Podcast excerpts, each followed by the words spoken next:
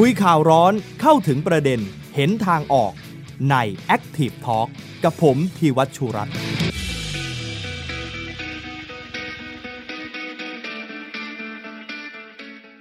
สวัสดีครับ ต้อนรับคุณผู้ชมทุกท่านเข้าสู่รายการ Active Talk นะครับ Active Talk เราพบเจอกันทุกวันพระรหัสบดี เวลา 2 ทุ่มนะครับหยิบยกประเด็นสำคัญต่างๆ ในรอบสัปดาห์มาพูดคุยกัน ผ่านทางเพจ The Active ของไทย PBS นะครับวันนี้มาพบเจอกันท่ามกลางกระแสทั้งเรื่องของการเลือกตั้งท้องถิ่น แล้วก็บรรยากาศที่เราหยิบยกประเด็นต่างๆ มาพูดถึงกันมากมาย เรื่องของอัตราผู้ว่างงานเรื่องของการแก้ไขปัญหาความยากจน คงจะเป็นอีกวาระหนึ่งที่เราจะต้องมาพูดคุยกันเรื่องนี้ เพราะฉะนั้นก็สวัสดีคุณผู้ชมผ่านทาง Facebook Live ของ The Active นะครับ รวมถึงช่องทางอื่นๆด้วยครับ The Active Podcast และทุกช่องทางของไทย PBS นะครับคุณผู้ชมที่เห็นอยู่ตอนนี้ก็สามารถที่จะกดไลค์กดแชร์วิดีโอออกไปได้ เพื่อเป็นการส่งข้อมูลข่าวสารที่น่าสนใจแบบนี้นะครับเผื่อจะเป็นประโยชน์และที่สำคัญครับ อย่าลืมที่จะคอมเมนต์พูดคุยกันมาคำถามวันนี้นะครับถ้าจะเกี่ยวข้องกับแนวทางหรือข้อเสนอ เพื่อที่จะ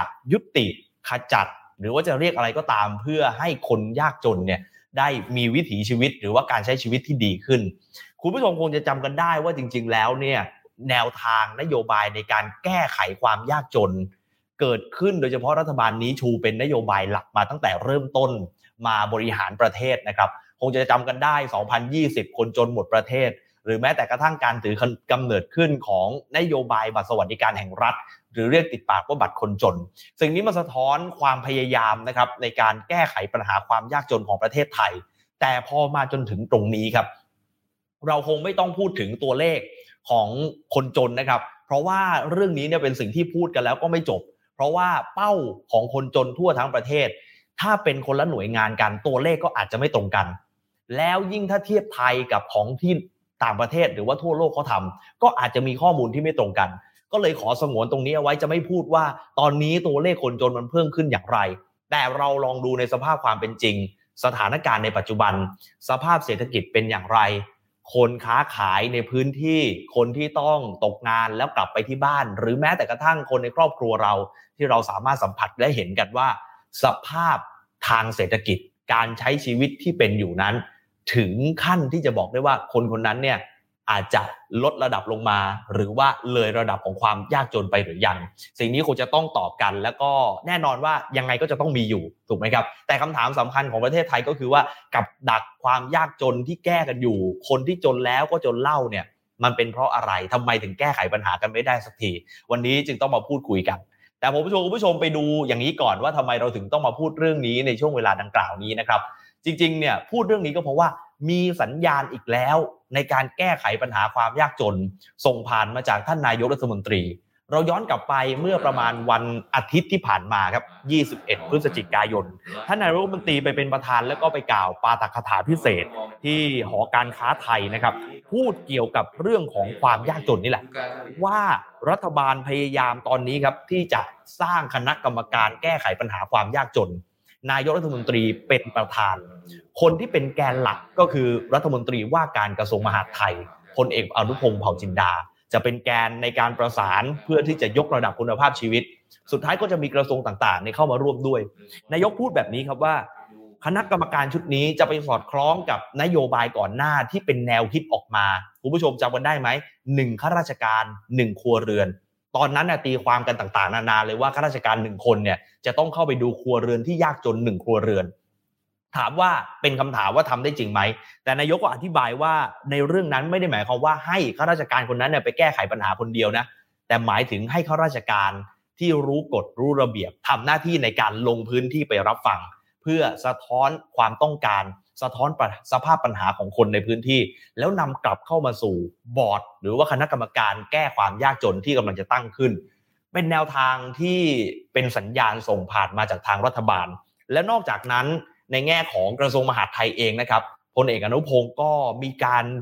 ประชุมกันเองภายในกระทรวง แล้วก็กำหนดเวลาไว้ด้วยนะฮะ 31 ธันวาคมปีนี้ ว่าในทุกพื้นที่จะต้องมีการสำรวจ แล้วก็สะท้อนความต้องการของประชาชนออกมาให้ได้ โดยใช้กลไกของมหาดไทย ตั้งแต่ระดับนายอำเภอ ระดับผู้ว่าราชการจังหวัด หรือแม้แต่กระทั่งหัวหน้าส่วนราชการต่างๆ ที่อยู่ในพื้นที่ด้วย นี่คือสิ่งที่เป็นสัญญาณเกิดขึ้นแล้วเราจึงก็มาคุยกันว่า แนวทางที่เริ่มต้นมาแบบนั้น จะตั้งบอร์ดจะมีหนึ่งข้าราชการหนึ่งครัวเรือน มันสามารถทำได้จริงหรือไม่อย่างไร ในช่วงแรกนะครับ มีแขกรับเชิญ 2 ท่านมาร่วมพูดคุยกับเรา เพื่อที่จะพูดคุยเรื่องนี้นะครับ ท่านแรกครับ อาจารย์เดชรัตน์สุขกำเนิด เป็นผู้อำนวยการศูนย์นโยบายเพื่ออนาคตครับท่านที่สองนะครับ อาจารย์กนกวันมโนรม อาจารย์ประจำสาขาวิชาสังคมศาสตร์คณะศิลปศาสตร์มหาวิทยาลัยอุบลราชธานี สวัสดีอาจารย์ทั้งสองท่านนะครับค่ะสวัสดีค่ะครับอาจารย์คงได้ฟังเมื่อสักครู่ผมพูดไป แนวนโยบายของท่านนายกที่เป็นแนวคิดหนึ่งข้าราชการหนึ่งครัวเรือน ณวินาทีที่ได้ยินแบบนั้น วิเคราะห์เรื่องนี้ยังไง จินตนาการว่าเขาจะใช้กระบวนการแบบใด และอยากฟังจากอาจารย์ด้วยว่า แบบนี้มันจะเกิดขึ้นได้จริงในประเทศไทยไหมนะครับอ๋ออาจารย์สุอาจารย์สมชัยจิตสุชนก็เข้ามาแล้วด้วยนะครับ จาก TDRI ครับ สวัสดีอาจารย์สมชัยครับ สวัสดีค่ะอาจารย์ค่ะอาสจารวัย์สดีผมค่ะไม่อาจารย์นิดหนึ่งนะครับค่ะครับอาจารย์สมชัยจิตสุชนนะครับท่านเป็นผู้อำนวยการวิจัยด้านการพัฒนาอย่างทั่วถึงของสถาบันวิจัยเพื่อการพัฒนาประเทศ TDRI ด้วยนะครับ อย่างคำถามที่ผมบอกไปเมื่อสักครู่อาจจะเริ่มที่อาจารย์เดชรัตน์ก่อนก็ได้ครับหนึ่งข้าราชการหนึ่งครัวเรือน มองแล้วท่านนายกเขาจะทำยังไง แล้วมันจะเกิดขึ้นได้ไหมในประเทศไทยเราครับอาจารย์เดชรัตน์ครับก็ยังเดาใจไม่ถูกนะครับว่าจะจะทำยังไงนะครับ คือตอนแรกที่ฟังเนี่ยก็คล้าย ๆ กับจะไปเกาะติดเนาะเพราะเพราะมีการอ้างถึงแนวทางในต่างประเทศด้วยนะครับ ก็คิดว่าจะไปเกาะติดอยู่อาจจะ ก็ยังสงสัยว่าจะต้องเกาะติดอยู่เป็นระยะเวลาสักเท่าไหร่นะครับ ซึ่งถ้าจากการศึกษาหลาย ๆ งานเขาก็บอกว่าการจะทำให้คนจนหลุดพ้นจากกับดักความยากจนก็อาจจะต้องใช้เวลาอย่างน้อยสักสามปีในการที่จะเกาะติดนะครับ เพราะว่าคนจนก็จะเกี่ยวพันกับความไม่แน่นอนในชีวิตค่อนข้างสูง ไม่ว่าจะเป็นความไม่แน่นอนในด้านการผลิตอย่างเช่น ภูมิอากาศนะครับน้ำท่วมภัยพิบัติ หรือความไม่แน่นอนในในแง่ของรายได้ อย่างเช่น ราคาสินค้าเกษตร เพราะงั้นการเข้าไปดูเพียงแค่ปีเดียวเนี่ยเราก็อาจจะเห็นภาพนะครับซึ่งอาจจะบังเอิญโชคดี หรือบังเอิญโชคร้ายเนาะและเราก็ไม่สามารถที่จะแก้ให้พ้นจากกับดักความยากจนได้ ตอนแรกก็สงสัยอยู่นะครับ แต่พอนายกพูดในลักษณะคล้าย ๆ เหมือนออกตัว ว่าก็ก็ไปรับรู้ปัญหานะครับ คือคือถ้าเป็นอย่างนั้นเนี่ยผมก็ผมผมไม่ได้ติดใจนะครับ เรื่องที่นายกจะให้ข้าราชการไปรับรู้ปัญหา แต่ผมคิดว่าเราก็มีชุดข้อมูลหลายอย่าง ที่อาจจะทำให้นายกเนี่ยสามารถที่จะทำความเข้าใจกับปัญหาคนจนเนี่ยได้นะครับ ก่อนที่ก่อนที่จะต้องรอให้ข้าราชการเนี่ยลงไปทำความเข้าใจเป็นรายบุคคล เพราะว่ามันมี ปัญหาที่เป็นปัญหาร่วมกันนะครับจำนวนไม่น้อยเลยในในประเด็นเรื่องความยากจน ผมขออนุญาตพูดถึงสักสามปัญหานะครับ ปัญหาแรกก็คือคนจนหรือกูเรนที่ยากจนเนี่ยครับจะมีอัตราการพึ่งพิงสูง หมายความว่ามีเด็กหรือมีผู้สูงอายุเยอะ อันนี้ค่อนข้างแน่นอนนะครับ เพราะฉะนั้นนายกอาจจะไม่จำเป็นจะต้องให้ข้าราชการลงไปสำรวจก่อนเนาะะข้อมูลของสำนักงานสถิติแห่งชาติเนี่ยมีเยอะอยู่ ข้อที่ 2 ก็คืออคนจนเนี่ยครับมักจะเกี่ยวพันกันกับการทำงานในอาชีพที่มีรายได้ไม่แน่นอนนะครับ เรียกว่าไม่ใช่ภาคโทษครับส่วนใหญ่เป็นภาคเกษตร หรือถ้าไม่ใช่ภาคเกษตรก็เป็นลักษณะของการที่ไม่ได้รับเงินเดือนเป็นประจำนะครับ ซึ่งอันนี้ก็ ถ้าข้าราชการลงไปอาจจะเข้าใจได้เพิ่มขึ้นหน่อยหนึ่งนะครับ ส่วนสุดท้ายก็คือในแง่ของหนี้สินของคนจน โดยเฉพาะถ้าเราใช้วิธีการแบ่งแบบเอาเฉพาะ 10%ที่จนที่สุดมาดูเนี่ยเราจะพบว่าหนี้สินของคนจนเนี่ยเป็นหนี้สินภาคเกษตรเยอะเลย แล้วก็คน 10%ท้ายเนี่ยแม้กระทั่งรายได้สุทธิจากภาคเกษตรเนี่ยนะครับก็ยังน้อยกว่าเงินที่ต้องชำระหนี้ในแต่ละปีนะครับ เพราะฉะนั้นมันกลายเป็นปัญหา ใหญ่มากแล้วก็เกี่ยวพันกับเรื่องการเกษตรแน่นอน นายกไม่ไม่ต้องส่งข้าราชการลงไปดู แต่ว่าดูแลราคาสินค้าเกษตรได้เลย คือถ้าราคาสินค้าเกษตร หรือผลผลิตทางการเกษตรไม่เกิดความเสียหายนะครับ ก็จะเป็นผลดีกับคนจนในภาพรวมก่อนนะครับ ส่วนการจะไปทำความเข้าใจกับคนจนรายครัวเรือนก็อาจจะไม่ใช่ไม่ใช่ข้อเสีย หมายถึงว่า ไม่ใช่ข้อเสียถ้าไม่รอนะครับ ถ้าทำความเข้าใจกับภาพใหญ่จากข้อมูลที่มีและดำเนินการแก้ไขไปก่อน ไม่ได้ยินเสียงนะคะอาจารย์ไม่ได้ยินเสียงค่ะ ขออภัยครับลืมเปิดไมค์เหมือนกันอันนี้เป็นปัญหา อาจารย์เดชรัตน์พยายามจะสื่อว่าจริง ๆ เนี่ยความยากจนที่มันเกิดขึ้น มีหลาย ๆ เหตุผลที่มันสามารถแก้ได้เลยอยู่แล้วข้าราชการอาจจะไม่ต้องลงไปเก็บตรงนั้นด้วย ถึงแม้อยากจะลงไปเก็บจริง ๆ เนี่ยถามอาจารย์กระหนกวันก็ได้นะ อยู่กับคนในพื้นที่มาตลอดอาจารย์ครับ แนวนโยบายของท่านนายกเป็นไงบ้างครับ อาจารย์นึกถึงพอพูดถึงว่าหนึ่งข้าราชการหนึ่งครัวเรือนเนี่ยค่ะ อาจารย์นึกถึงว่าท่านนายกคงได้หยิบยืมโมเดลจากประเทศจีนใช่ไหมคะ ที่มีการประเมินแล้วว่าข้าราชการหนึ่งคนของประเทศจีนเนี่ย ดูแลประชาชนหนึ่งครัวเรือนเนี่ยค่ะ ค่อนข้างจะประสบผลสำเร็จ แล้วก็พยายามที่จะเอาโมเดลนั้นมาปรับใช้ในประเทศไทย อาจารย์คิดว่าเป็นแนวคิดที่น่าสนใจ อาจารย์ไม่ตอบว่าดีหรือไม่ดีนะคะที่น่าสนใจตรงที่ว่าเห็นความพยายามที่รัฐจะให้ข้าราชการระดับพื้นที่เนี่ยใกล้ชิดกับประชาชนแล้วไปฟังเสียงประชาชนไปฟังปัญหา แต่อาจารย์คิดว่านะคะ ในความเป็นจริงเนี่ยข้าราชการเนี่ยในพื้นที่ที่อาจารย์ทำงานเนี่ยมีมีมีใจมีใจแล้วก็อยากพยายามทำช่วยเหลือปัญหาอยู่แล้วในพื้นที่ แต่มันติดสองสามอย่างเลยค่ะ ที่ถ้าโครงการนี้จะสำเร็จเนี่ยมันจะต้องแก้สองสาอย่างที่อาจารย์ว่า อันแรกคือกระบวนความคิดนะคะ ซึ่งข้าราชการก็ในพื้นที่เนี่ยมีความต้องการที่จะช่วยเหลือภาคประชาชนอะไรก็ตามมันติดติดกระบวนความคิดที่ว่าทำอย่างไรเราจะมองเห็นคนจนหรือคนเปราะบางที่สุดเนี่ย ไม่ใช่เป็นภาระ แต่เป็นผู้ที่มีพลังมีมีมีความหมายนะคะ มีศักยภาพมีความสามารถ ไม่งั้นเราก็จะมองในเรื่องของการสงเคราะห์เป็นหลัก แต่เรามองไม่เห็นพลังที่ตัวของคนจน ที่มีความรู้มีความสามารถแต่เขามีข้อจำกัดเขาติดขัดมากมาย มีทรัพยากรจำกัด ที่ดินก็ไม่มีนะคะทรัพยากรอื่นก็ไม่มีที่อยู่อาศัยก็ไม่มั่นคง สิ่งเรานี่มีความติดขัดแล้วรายได้ก็ไม่แน่นอนเหมือนที่อาจารย์เดชรัตน์ว่าคืออยู่ด้วยการรับจ้าง อยู่ด้วยการหาเช้ากินเช้าด้วย ไม่ใช่หาเช้ากินเย็นนะคะหาเช้ากินเช้าบางครั้งบางครั้งไม่มีเงินสักบาทเนี่ยกระบวนทัศน์เหล่านี้เนี่ยทำอย่างไรที่จะปรับเปลี่ยนให้เห็นคนจนมีศักยภาพและไปเสริมนุมศักยภาพนี่ประเด็นที่หนึ่งนะคะ ถึงจะถึงจะทำได้อาจารย์คิดว่ามันไม่มองเรื่องเทคนิคอย่างเดียว ประการที่สองอาจารย์คิดว่ามันจะต้องปรับกฎระเบียบของข้าราชการที่มันแข็งทื่อ การสั่งการตรงลงมาเนี่ยมันไม่ได้ประโยชน์ หรือมันได้ประโยชน์น้อยมาก มันจะต้องเปิดพื้นที่ให้กฎระเบียบมีความยืดหยุ่นให้ข้าราชการสามารถทำงานได้ในทางปฏิบัติโดยเฉพาะกรอบงบประมาณที่มันแข็งโป๊กมากเลยที่อาจารย์มีประสบการณ์นะคะข้าราชการระดับสูงถึงขนาดบอกว่าอาจารย์ทำงานแก้ปัญหาความยากจนเนี่ย ถ้าระเบียบมันไม่เอื้อเนี่ยข้าราชการทำงานยากมันไม่ยืดหยุ่นให้ข้าราชการ ซึ่งอยากจะทำงานช่วยเหลือภาคประชาชนเนี่ยทำงานได้อย่างเต็มที่นะคะ ไม่ว่าจะเป็นงบประมาณกรอบงบประมาณที่แข็งโป๊กแล้วก็เน้นในเรื่องของเอกสารมากจนเกินไปในเชิงปริมาณจนมองไม่เห็นการแก้ปัญหาเชิงคุณภาพ การเข้าถึงตัวตนของคนยากจน นี่ประเด็นที่สองของอาจารย์นะคะ มันต้องปรับต้องปลดล็อกระเบียบหลาย ๆ อย่าง ที่เอื้อให้ข้าราชการในพื้นที่ ได้ทำงานใกล้ชิดกับประชาชน แล้วก็ฟังเสียงประชาชน ประเด็นที่สามจากงานวิจัยของอาจารย์อาจารย์เห็นทุนทางสังคมในประเทศไทยนะคะ โดยเฉพาะในภาคอีสานเนี่ยทุนของภาคประชาสังคมที่ทำงานกับคนจนอยู่แล้วนะคะ ทุนขององค์การบริหารส่งท้องถิ่นอปทซึ่งคือคักมากในตอนนี้เนี่ย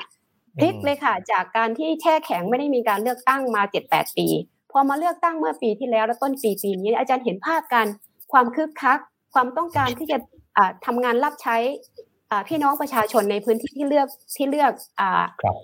นายกเทศมนตรีเข้ามานะคะ อาจารย์เห็นว่ามีภาคีต่างๆ องค์กรภาคประชาชน โดยเฉพาะที่อำนาจเจริญเช่นเนี่ยค่ะองค์กรภาคประชาชน องค์กรกระบวนองค์กรชุมชน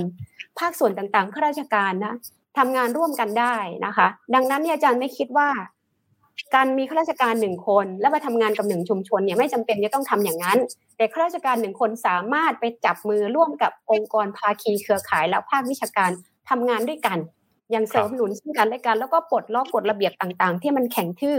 ในพื้นที่ แล้วก็จัดเวทีฟังเสียงประชาชนให้เขาได้พูด ที่ผ่านมาเนี่ย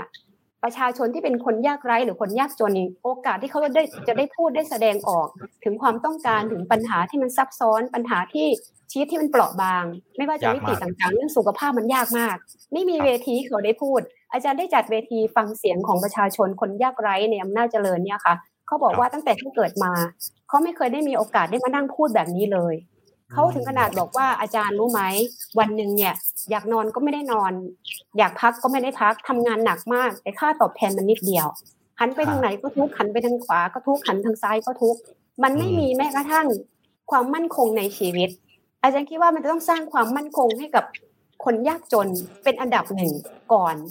มีสวัสดิการอะไรก็ได้ที่ทำให้พวกเขารู้สึกมั่นใจในระดับพลิกผันโดยเฉพาะเรื่องโควิดเนี่ยอาจารย์เห็นชัดมากเลย ลูกตกงานกลับมาอยู่บ้าน พ่อก็ไม่มีงานในพื้นที่ พ่อไม่สามารถค้าขายได้ มันยิ่งซ้ำเติมกระหน่ำซ้ำเติมความยากจนให้รุนแรงมากขึ้น การเข้าไม่ถึงสวัสดิการยกตัวอย่างล่าสุดเนี่ย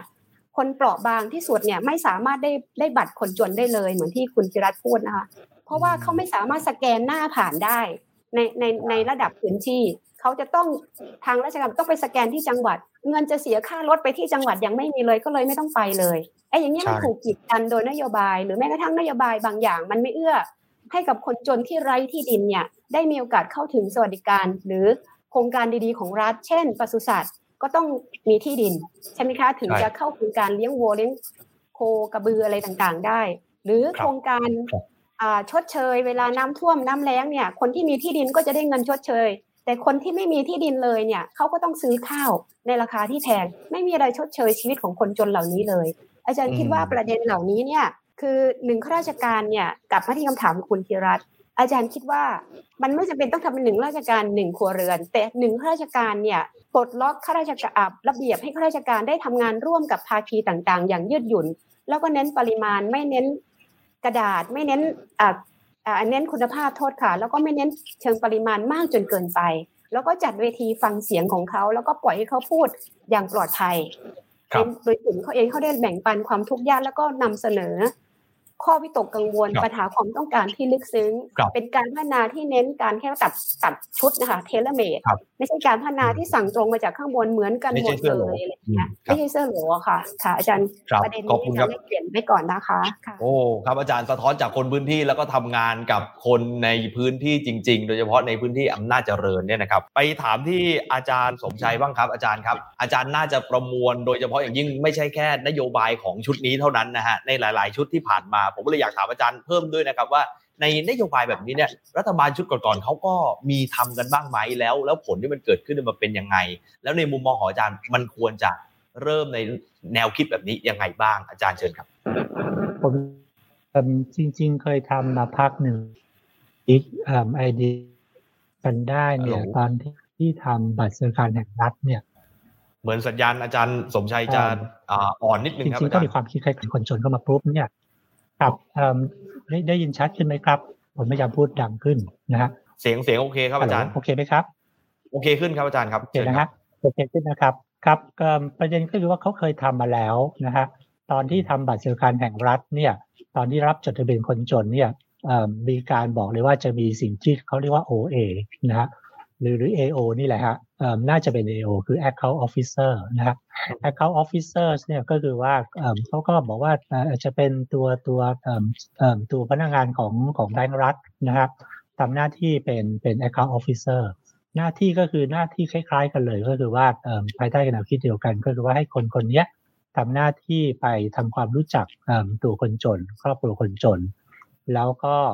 ทำความเข้าใจอย่างลึกซึ้ง แล้วก็ไปดูซิว่าเขาต้องการอะไรเขาขาดอะไรนะฮะ แนวทางที่จะช่วยเหลือเขาเนี่ยที่ที่เป็นคืออะไรแนวคิดอันนี้ exactly เลยไม่ไม่ใช่เรื่องใหม่เลยนะฮะหรือถ้าไปดูอีกที่หนึ่งเนี่ยอย่างที่กระทรวงพอมกระทรวงพอมเนี่ยเขาก็จะมีเรื่องนักสังคมสงเคราะห์ ซึ่งนักสังคมสงเคราะห์เนี่ยเขาทำมาสามสี่ปีแล้วนะเป็นอย่างเป็นอย่างน้อยอาจจะนานอาจจะนานกว่านั้นอีกเขาเรียกว่าเป็น CA นะครับ CA ก็คือเรื่องของ case case manager เคส m ม n a g e r ก็คือชื่อมันก็บอกอยู่แล้วว่าก็คือว่าไปดูเป็นทีละเคสเลยนะฮะเพราะฉะนั้นไอเดียเรื่องหนึ่งข้าราชการหนึ่งครอบครัวเนี่ยผมว่าเป็นไอเดียที่เก่านะฮะคือคือจีนก็มีไอเดียนี้มาหลายปีแล้วคือเวลาคือ ถ้าพูดอีกทีคือคือถ้าจะลอกเขาคือลอกลอกมานานแล้วแหละเพราะฉะนั้นสิ่งที่ต้องต้องคุยกันมากกว่า แล้วทำไมของเก่าถึงไม่เดินหน้าต่อนะฮะแล้วถ้าไม่มีปัญหาแล้วแน่ใจได้อย่างไรว่าเป็นข้าราชการแล้วเนี่ยมันจะดีกว่านะครับซึ่งผมก็ยังไม่ค่อยแน่ใจนะ อ่าสมมติว่าโอเค เราเชื่อเรื่องเรื่องไอเรื่องของเรื่องของ case management เรื่องเรื่องเรื่องเรื่องโมเดลจีนนะครับ มันมีทั้งหลายเรื่องที่จะที่ต้องให้แน่ใจว่ามันประสบความสำเร็จหนึ่งก็คือว่าตัวที่เป็น CA ตัวที่เป็น CM นะ CM เองเนี่ยจะต้องเป็นคนที่พร้อมจะเข้าใจคนจนนะครับพร้อมที่จะใช้เวลาอยู่กับเขาแล้วก็เข้าใจเขาอย่างลึกซึ้งบางทีถามว่าเราเข้าใจเพื่อนเราแค่ไหนเพื่อนที่เราเพื่อนซีบางทีเราก็ยังไม่เข้าใจชัดเจนเลยนะฮะ เอาคนคนหนึ่งซึ่งลงไปเยี่ยมเยี่ยมเยี่ยมครอบครัวหนึ่งใช้เวลาคุยกันสักชั่วโมงหนึ่งแน่ใจหรือว่าจะเข้าใจเขาแค่ไหน มันต้องมีทั้งเรื่องของใจก่อน ก็คือว่าต้องแน่ต้องต้องเป็นคนที่เอ่อกระตือรือร้น อยากจะเข้าใจชีวิตคนอื่นนะฮะพร้อมเอ่อแล้วตัวเขาเองก็ต้องมีประสบการณ์ชีวิตชีวิตที่ค่อนข้างกว้างขวางต้องมีมุมมองที่กว้างนิดหนึ่งคือลองนึกถึงข้าราชการสมมติข้าราชการซึ่งเป็นเอ่อเอ่อเป็นอธิบดีเป็นปลัดกระทรวง ซึ่งเกิดมาในครอบครัวที่ร่ำรวยมากนะฮะอืมเอ่อผมไม่แน่ใจว่าเขาจะเข้าใจชีวิตคนจนไหมต่อให้ไปนั่งคุยกันทั้งวันก็เถอะ นะฮะเอ่อเพราะว่าก็จะมีความคิดที่เอ่อเหมือนกับมาจากชนชั้นเขาเอง แล้วก็มีมีมุมมองแบบหนึ่งเอ่ออย่างเช่น เอาง่ายๆเลยนะฮะสังคมไทยมักจะมีความเข้าใจว่าคนจนคือคนขี้เกียจครับเอ่อซึ่งซึ่งมันไม่จริงเสมอไป แต่ถ้าเกิดว่าคนที่เข้าไปเนี่ยไม่ว่าจะเป็นข้าราชการหรือไม่เนี่ยเข้าไปด้วย mindset แบบนั้นแล้วนะฮะถ้าอย่างนั้นเนี่ยโอกาสที่จะเข้าเอ่อที่จะเข้าใจตัวครอบครัวจริงๆเนี่ยยากมาก เพราะฉะนั้นไอเดียไอเดียประเภทที่ว่าเป็น case management เนี่ยมันไม่ใช่ว่าหาใครสักคน แล้วก็บอกว่าโอเคไปทำความเข้าใจคนจนนะนะครับ แล้วก็แล้วก็เหมือนกับว่าพอพูดปุ๊บอ่อ allocate เอ่อจัดคนไปปุ๊บมันจะได้ตามนั้นทันทีผมว่ามันไม่ใช่นะครับอันนี้เป็นประเด็นที่หนึ่งประเด็นที่สองก็คือว่าทำไมต้องเฉพาะคนจนนะฮะแล้วคนจนถูกไปนะครับตรงนี้เนี่ยผมไม่ผมไม่คิดว่าเราจะ ไม่ว่าเราจะใช้มาตรการอะไรใช้วิธีบัตแบบไหนเป็นในการตีตราว่าคนนี้จนคนนี้ไม่จนมันจะพลาดเสมอนะมันจะพลาดเสมอ เพราะฉะนั้นเนี่ยถ้าว่าไปอ้างอ้างอิงฐานข้อมูลสักฐานข้อมูลหนึ่งแล้วก็บอกข้าราชการคนนี้ไปดูแลประชาชนครอบครัวนั้นเนี่ยมันปิดฝาปิดตัวได้ตลอดเวลานะครับซึ่งซึ่งซึ่งตรงนี้เนี่ยเป็นเป็นอันนี้เป็นประเด็นที่ค่อนข้างใหญ่นะเพราะว่าสมมติว่าเอายกตัวอย่างใช้เรื่องของบัตรสวัสดิการแห่งรัฐ ที่ต่างว่าเอ่อบอกว่าโอเค คนที่บัตรสวัสดิการแห่งรัฐปุ๊บเนี่ยก็จะเอาข้าราชการเอ่อข้าราชการหนึ่งคนไปดูแลครอบครัวเขา แต่ว่าอย่างที่เราทราบกันก็คือว่าบัตรสวัสดิการแห่งรัฐมีทั้งคนที่ไม่จนจริงและได้บัตรและที่สำคัญครับอยู่คนที่จนจริงๆกลับไม่ได้บัตรนะฮะอ่าอันหลังนี่ที่เรียกว่าเป็นเป็นเรื่องของคนจนตกหล่น exclusion error ซึ่งบัตรสวัสดิการแห่งรัฐเนี่ยที่มีการประมาณการล่าสุดเนี่ยตกหล่นประมาณ 50%ครึ่งหนึ่งครับนะฮะหมายความว่าคนจนจริง ๆ ร้อยคนเนี่ยมีอยู่มีอยู่50คนไม่มีบัตรสวัสดิการแห่งรัฐ ถ้าเป็นอย่างนั้นปุ๊บเนี่ยไอ้ข้าราชการที่ลงไปที่ตาว่าทำได้ดีนะฮะซึ่งผมไม่แน่ใจจะทำได้ดีหรือไม่ที่ตาว่าทำได้ดีอ่อมันก็จะมีคนจนอีกครึ่งหนึ่ง50%ที่เป็นคนจนตัวจริงตามนิยามเอ่อเรื่องของเส้นความยากจนของสภาพัฒน์ซึ่งจะไม่ได้รับความช่วยเหลือนี้ด้วยนะครับ เพราะมันจะมันจะมีเรื่องของการผิดฝาผิดตัวเยอะไปหมดนะเพราะฉะนั้นผมไม่ค่อยแน่ใจว่าถ้าจะทำคือคือแนวคิดเนี่ยดีนะฮะ เอ่อครับเพราะว่าแบบว่าโอเคถ้าเกิดคุณเข้าใจจริง ๆ คุณรู้ว่าเขาต้องการอะไรเขาขาดอะไรเนี่ยแล้วก็เอ่อสามารถเอ่อมีการประสานงานเอาโดยงานของรัฐที่เกี่ยวข้องเนี่ยเข้าไปเข้าไปช่วยเหลือในเรื่องที่มันใช่ อันเนี้ยแนวคิดที่ดีแต่ทำให้ประสบความสำเร็จไม่ง่ายไม่ง่ายครับนะฮะคือแล้วยิ่งอย่างที่ผมพูดในตอนต้นก็คือว่าเคยทำมาแล้วสองครั้ง แล้วมันก็ยังไม่แน่ใจสักเซสหรือไม่ เคยไปเรียนรู้จากบทเรียนนั้นหรือยังก่อนที่จะเริ่มอะไรใหม่นะครับ คงคงมีประมาณเท่านี้ก่อนครับ ครับขอบพระคุณครับทั้ง 3 ท่านสะท้อนได้ชัดเจนมากจริง ๆ แนวคิดเป็นเรื่องที่ดี แต่ต้องออกแบบวิธีการด้วยว่าจะทำอย่างไร หรือแม้แต่กระทั่งต้องไปดูบทเรียนในครั้งก่อนๆหน้าว่า มีอะไรผิดพลาดเพื่อที่จะนำมาปรับปรุงบ้าง คราวนี้ผมอยากชวนทุกท่านประเมินแบบนี้แล้วกันครับ ว่าตัวเลขของสภาพัฒน์ที่ออกมาก็บอกว่า จำนวนของคนจนเนี่ยดูจะเพิ่มไม่มากเท่ากับของปีที่ผ่านมา คือในปี 62 เขาวิเคราะห์กันในปี 63 เนี่ยนะครับ ในสิ่งนี้ตัวเลขมันสะท้อนอะไรแล้วอยากให้ประเมินด้วยนะครับว่า การนโยบายในการแก้จนของรัฐบาลที่ผ่านมามันได้ผลมากน้อยแค่ไหน เพื่อที่จะนำไปสู่ว่ามันยังติดกับดักอะไรตรงตรงนี้เนี่ยนะครับ อาจารย์เดชรัตน์เชิญครับผมเข้าใจว่าไม่ไม่เชิงว่า ไม่ได้จนมากนะ แต่ว่ามันอาจจะเรียกว่าผิดคาดหมายในแง่ที่ว่าคิดว่าจะมีคนจนเพิ่มขึ้นเยอะอย่างนั้นดีกว่านะครับไอตัวเลขของสภาพัฒน์นะครับ คือครับแต่ว่าถามว่าเพิ่มขึ้นจากปี 62ไหมเท่าที่ดูก็ยังเพิ่มขึ้นอยู่นะครับ ปี 62 อยู่ที่ 4.3 ล้านคน ปี 63 กลายเป็น 4.8 ล้านคนก็เพิ่มขึ้นเล็กน้อยนะครับ แต่ว่าหลายคนอาจจะคิดว่าจะเพิ่มเยอะ ถ้าเราไปดูในรายงานของธนาคารโลกเขาก็จะบอกว่า ส่วนหนึ่งก็คือมาตรการที่รัฐบาลได้เคยช่วยไว้เมื่อปีก่อนเนาะ2563 เรื่องของ 5,000 บาทเป็นระยะเวลา 3 เดือนเนี่ยมันมีส่วนช่วยได้มากครับ แต่ว่าในปีนี้เนี่ยไอมาตรการในการเยียวยาเรื่องโควิดเนี่ยก็เปลี่ยนไปจากเดิมนะครับน่าจะจำกัดกว่าเดิมเยอะนะผมอาจจะไม่ได้ทราบตัวเลขรายละเอียดทั้งหมด แต่ว่าเท่าที่เห็นนะฮะ3,500เป็นเวลา2เดือน เฉพาะบางพื้นที่ เพราะงั้นไอ้ผลกระทบที่มันอาจจะเกิดขึ้นในปีนี้ในปี 2564 เนี่ยก็อาจจะอาจจะอาจจะมากขึ้นกว่าเดิมนะครับแล้วก็อีกอันหนึ่งที่จะเป็นตัวแปรสำคัญก็คือ ราคาผลผลิตการเกษตรที่ลดลงในช่วงครึ่งปีหลังของปี 2564 ก็อาจจะเป็นปัญหาได้ แม้กระนั้นก็ตามเนี่ยครับผมคิดว่าเราอยู่ในจุดที่เราหวังว่าความยากจนนั้นจะลดลงนะครับ ไม่ใช่ เท่าเดิมหรือเพิ่มขึ้นน้อยกว่าที่คาดไม่ไม่ใช่อย่างนั้นนะครับ แล้วเราก็คิดว่าเราน่าจะมีความพยายามจากภาครัฐมากกว่านี้ และก็มีความเข้าใจมากกว่านี้ในการที่จะลดความยากจนครับผมก็ผมผมก็คิดว่าอาจจะตอบว่าส่วนหนึ่งก็เป็นเพราะมาตรการของรัฐที่ช่วยพยุงเอาไว้ในแง่ของเงินเยียวยานะครับ แต่ว่าในปี 2564 ก็อาจจะ ลดลงแล้วก็อาจจะมีผลกระทบต่อเนื่องมาจากปี 2563 ด้วย เพราะงั้นก็คงรอติดตามต่อไปครับครับอาจารย์อาจารย์มองเห็นมาตรการระยะยาวที่เกิดขึ้นอาจจะก่อนโควิดบ้างไหมครับ ที่รัฐบาลทำมาแล้วมันอาจจะเห็นผล หรือแม้แต่กระทั่งถ้าจะร่วมประเมินว่าที่ผ่านมามันไปทำผิดตรงไหนผิดหัวผิดฝาตรงไหนมันเลยทำให้เกิดขึ้นไม่ได้แบบนี้ครับอาจารย์คือผมคิดว่ามาตรการระยะยาวเนี่ยยังยังไม่เห็นนะครับ แล้วก็แล้วก็ สิ่งที่อาจจะ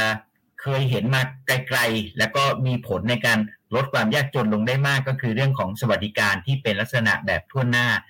ในครั้งที่มีการเปลี่ยนเบี้ยยังชีพ ให้เป็นเบี้ยยังชีพแบบแบบทั่วหน้านะครับ แล้วก็อีกครั้งหนึ่งก็คือครั้งที่มีการขึ้นค่าจ้างค่าค่าจ้างแรงงานขั้นต่ำนะครับ ตอนนั้นก็มีผลในแง่ของการลดความยากจนลงได้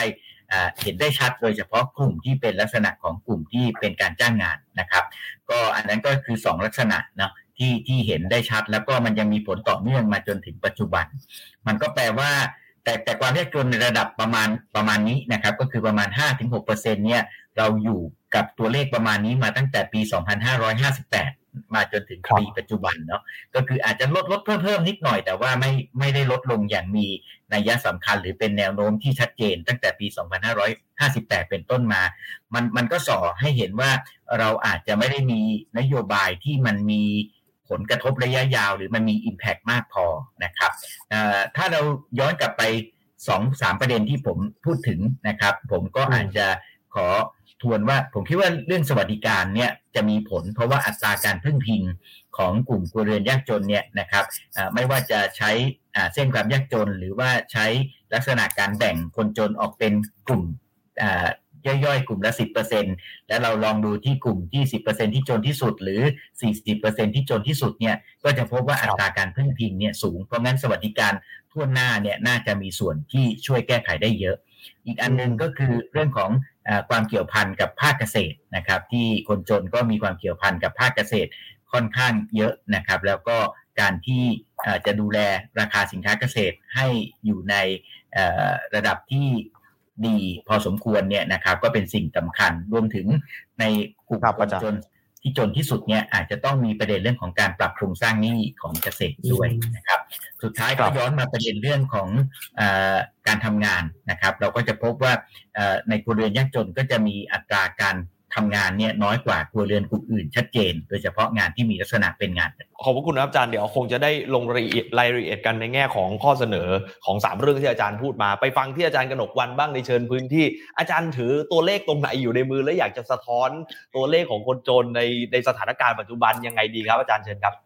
ค่ะอาจารย์มีตัวเลขเรื่องความยากจนภายใต้โครงการที่อาจารย์ทำด้วยรับการสนับสนุน หน่วยให้ทุนที่เรียกว่าหน่วยบริหารและจัดการทุนด้านพื้นการพัฒนาด้านการพัฒนาระดับพื้นที่หรือบพทนะคะ ซึ่งเป็นส่วนให้ทุนที่สำคัญที่มีมี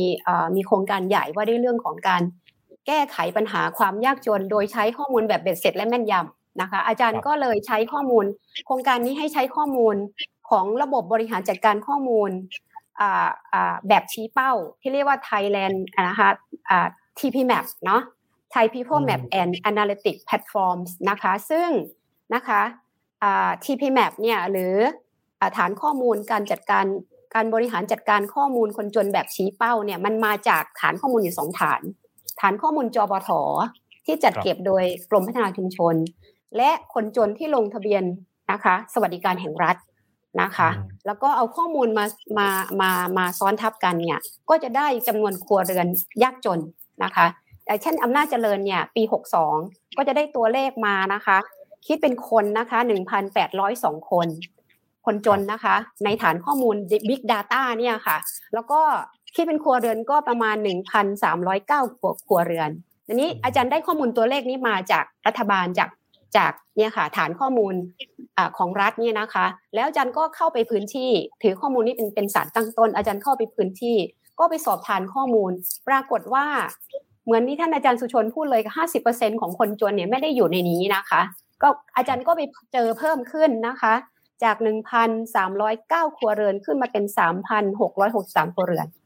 แล้วก็สำรวจเพิ่มเติมอีกปีนี้อีก เนื่องจากสถานการณ์โควิดทำให้เจอคนจนมากขึ้น เช่น อาจารย์สำรวจหนึ่งตำบลในในในอำเภอเสนางคณิคมเนี่ย เพิ่มขึ้นเกือบแปดสิบเปอร์เซ็นจากจากปีก่อนที่สำรวจได้เนี่ยร้อยห้าสิบห้าเพิ่มขึ้นเกือบสามร้อย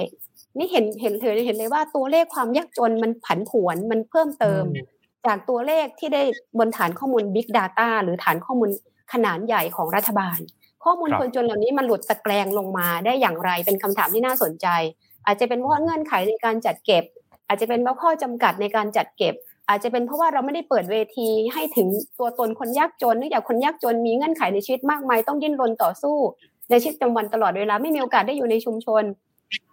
มืดค่ำกว่าจะได้กลับบ้านก็เลยตกสำรวจเป็นไปได้ทุกสิ่งทุกอย่างมันมีความซับซ้อนอยู่ตรงนี้ อาจารย์คิดว่าประเด็นเหล่านี้เป็นประเด็นสำคัญ แล้วข้อมูลที่หล่นหายไปเนี่ย เราจะช้อนเก็บมาให้หมดได้อย่างไร แล้วก็จะมีเปิดโอกาสที่จะให้ข้อมูลเชิงลึก มาผสมกสานกับข้อมูล ที่เรียกว่า Big Data กับ Deep Data มาทำงานร่วมกันได้อย่างไร เพื่อที่จะช่วยเหลือแล้วก็เสริมหนุนคนยากจน เพราะว่าในพื้นที่อาจารย์ได้จัดเวทีฟังเสียงคนจนเนี่ย อาจารย์พบว่านะคะ ความยากจนเนี่ยคนจนเนี่ยมันเรื้อรังแม้จะมีมาตรการต่างๆ เช่น บัตรสวัสดิการแห่งรัฐเนี่ยบัตรคนจนชาวบ้านก็จะรอ มันแก้ปัญหาเฉพาะหน้าได้ แก้ปัญหาพื้นฐานได้ แต่มันไม่ตอบโจทย์ในชีวิต บางคนเนี่ยนะคะเขาไม่ให้ไปซื้อแก๊ส เท่านั้นแต่ชาวบ้านไม่ได้คนจนไม่มีแก๊สหุงต้มนะเขาไม่ได้ใช้นะเพราะมันแพงเกินไปที่จะซื้อแก๊สเขาไปใช้ไม้ฟืน มันก็เลยไม่ตอบโจทย์หลายๆอย่างบัตรสวัสดิการมันไม่ได้ตอบโจทย์ขั้นพื้นฐาน หรือเข้าใจไลฟ์สไตล์ชีวิตของคนยากจนในพื้นที่ หรือแม้กระทั่งคนจนไม่มีทักษะ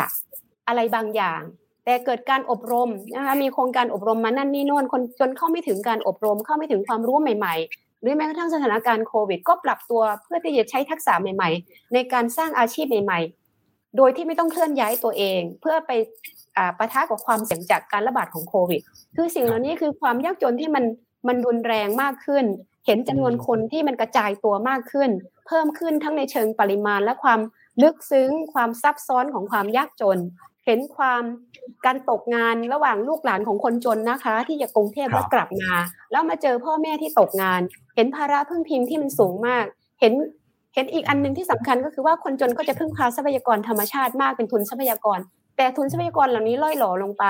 มีถนนหนทางมีการสร้างโครงสร้างโครงสร้างขนาดใหญ่ทำให้ที่ดินแหล่งน้ำป่าไม้นี่มีจำกัดลงเรื่อยๆหนทางที่จะหาอาหารหรือหาไรายได้จากสิ่งที่เป็นธรรมชาติ ก็ลดลงแล้วก็อยู่ในภาวะที่ขาดแคลนอยู่ท่ามกลางการเสริมสมของทรัพยากรเหล่านี้เนี่ยมันเป็นเงื่อนไขปัจจัยที่สำคัญที่ทำให้คนจนขยายตัวได้ นอกเหนือไปจากคือมาตรการรัฐก็เข้าไม่ถึงประเด็นเหล่านี้ด้วย หรือแม้กระทั่งจะเข้าไปคว้า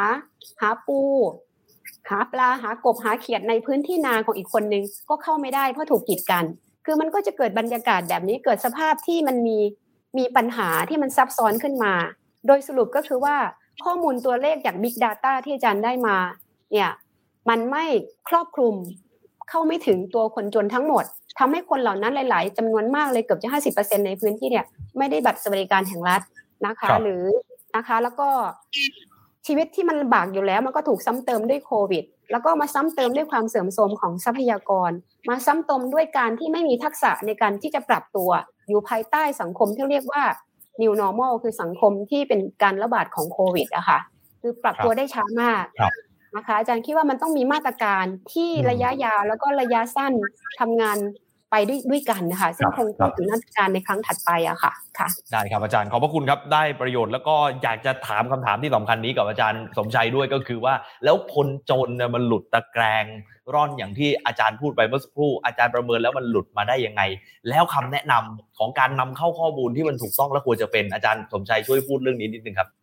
คือที่อาจารย์กระหนกวันเล่าให้ฟังว่าไปไปดูเอา Big Data ของรัฐบาลมาดูแล้วปรากฏว่ามัน มันมันมันไม่ค่อยแม่นเนี่ยจริงๆเนี่ยเป็นเรื่องที่ผมพยายามพูดมาเป็นสิบกว่าปีแล้วนะครับตั้งแต่สภาพัฒน์บอกจะใช้ TP Map พอไปทำ TP Map ทำจากอะไร พอพอทำจากจปทปุ๊บเกือบจะเรียกว่ารู้ทันทีตั้งแต่วินาทีนั้นเลยนะฮะว่าจะมีปัญหาแน่นอนนะฮะเพราะว่าจปทเป็นที่รู้กันอยู่แล้วว่าเป็นข้อมูลที่ไม่แม่นมากในเรื่องของความยากจนนะมีคนอยากจนอยู่เยอะ แล้วก็มีคนจนตัวจริงตกหล่นอยู่เยอะนะครับพอมารอบเป็นบัญชาการแห่งรัฐ ก็ก็ก็หลับตาเดาได้เช่นกันว่าว่าว่าต้องตกหล่นคนจนแน่นอน เพราะว่ากระบวนการรับจดทะเบียนเนี่ยอ่ามันมันมันมันก่อให้เกิดเรื่องของการตกหล่นได้เยอะนะครับ คือคือจริงๆ ตัวพื้นฐานความคิดจริง ๆ ก็คือว่าเมื่อใดก็ตามที่มีรัฐบาลมีความคิดว่าอยากจะช่วยคนจนแบบแบบถูกฝาถูกตัวเจาะจงเฉพาะคนจนเมื่อเมื่อไหร่มีแนวคิดนี้เมื่อไหร่ปุ๊บเนี่ยประสบการณ์ทั่วโลกก็บอกเลยว่าเป็นไปไม่ได้ที่คุณจะความจนได้หมด จะมีคนจนตัวจริงที่ตกหล่นไปมี exclusion error นะครับวิธีลด exclusion error หรือให้คนจนได้ถูกครอบคลุมทั้งหมดเนี่ยวิธีที่ดีที่สุด ซึ่งพิสูจน์มาแล้วทั่วโลกเป็นเวลาหลายสิบปี คือให้เป็นให้เป็นทั่วหน้านะอย่างที่อาจารย์อาจารย์เดชรัตน์พยายามพูดในตอนต้นว่าตัวนั้นจะเป็นตัวที่ลดความยากจน แต่ว่ารัฐบาลไม่เคยเชื่อตรงนี้เลยนะรัฐบาลพยายามประหยัดงบประมาณนะฮะเราก็พยายาม พยายามหาวิธีที่จะเรียกว่าช่วยคนจนแบบถูกฝาถูกตัวที่เขาชอบใช้คำโดยที่ไม่เคยเข้าใจความเป็นจริงในเชิงวิชาการเลย ว่ามันเป็นไปไม่ได้มันเป็นเรื่อง impossible นะฮะถามว่าคือก็คล้ายๆตอบคำถามคุณศิรัตน์ไปในตัวแหละก็คือว่าคือถ้าอยากจะกวาดคนจนเข้าได้หมดจริง ๆ เนี่ยจะต้องมานั่งตกลงกันว่าโครงการไหนเป็นโครงการสำคัญจริง ๆ ไม่ไม่ไม่ไม่สามารถตกหล่นได้เลย โครงการนั้นทำให้เป็นทั่วหน้าสัตว์นะฮะ ตอนที่งาน TDI Annual Conference เมื่อสองอาทิตย์ที่แล้วเนี่ยผมก็เสนอไอเดียแบบนี้ที่ผมเรียกว่าเป็นสวัสดิการสรุปขนมชั้นนะคือชั้นที่หนึ่งเนี่ยขอพูดเฉพาะชั้นที่หนึ่งชั้นที่หนึ่งคือเป็นสวัสดิการที่เป็นเรื่องที่สำคัญสุดยอดนะครับเป็นเรื่องที่ตกหล่นไม่ได้เลย อันนี้รัฐบาลควรจะยอมขึ้นงบประมาณและทำเป็นทั่วหน้าซักเช่นเรื่องของการดูแลเด็กเล็ก เด็กเป็นอนาคตของชาติ ถ้าเกิดว่ามันยังมีเด็กยากจนตกหล่นปุ๊บเนี่ยอนาคตไม่ไปไหนละฮะเพราะฉะนั้นตรงนี้ทำให้เป็นทั่วหน้าซักนะฮะ เรื่องเรื่องอื่นๆที่เป็นเรื่องไม่เรื่องของล่าสุดเรื่องของ up skill re skill นะครับเพราะว่าเราอยู่ในยุคที่เทคโนโลยีมันเปลี่ยนเร็ว แล้วคนที่จะถูกทิ้งไว้ข้างหลังเร็วที่สุดคือคนจนนะฮะถ้าเป็นเทคโนโลยีเพราะฉะนั้นตรง up skill re skill นั้นหนึ่งจะต้องทำให้มันใช้ได้เป็นสกิลที่จริง ๆ และสองก็คือทำให้เป็นทั่วหน้านะครับอันนี้เป็นข้อเสนอหนึ่งที่ที่ผมเสนอไปเมื่อสองที่ที่แล้ว อันนี้อันนี้เป็นแค่สองตัวอย่างนะครับ อันนี้คือวิธีที่จะทำให้คนจนไม่ตกหล่นจริงๆ ซึ่งแน่นอนใช้เงินเยอะเพราะฉะนั้นก็ต้องมีอีกบางโครงการ ซึ่งเรารู้สึกว่าเออมันอาจจะสำคัญน้อยกว่านะ อาจจะยอมให้มีการตกหล่นได้บ้างนะเพื่อประหยัดงบประมาณไป อันนั้นก็ต้องก็ต้องมานั่งคุยกันเพราะฉะนั้นมันต้องคิดสองมิติก็คือว่าจะทำนโยบายแบบไหนทั่วหน้าแบบไหนไม่ใช่ทั่วหน้านะครับผมขอย้อนมาประเด็นนิดเดียวที่ที่ประเด็นที่คุณธีรัตถามว่าแล้วช่วงโควิดทำไมคนจนไม่เพิ่มหรือเพิ่มไม่เพิ่มขึ้นหรือเพิ่มขึ้นน้อยนะครับ จริง ๆ ผมทำตัวเลขนี้ตั้งแต่หลายเดือนก่อนแล้วนะฮะแล้วก็พบว่าจริง ๆ แล้วเนี่ยถ้าไม่ถ้ารัฐบาลไม่ได้เอาเงินมาช่วยนะในช่วงของโควิด เนี่ย คนจนจะขึ้นไปประมาณ 14%น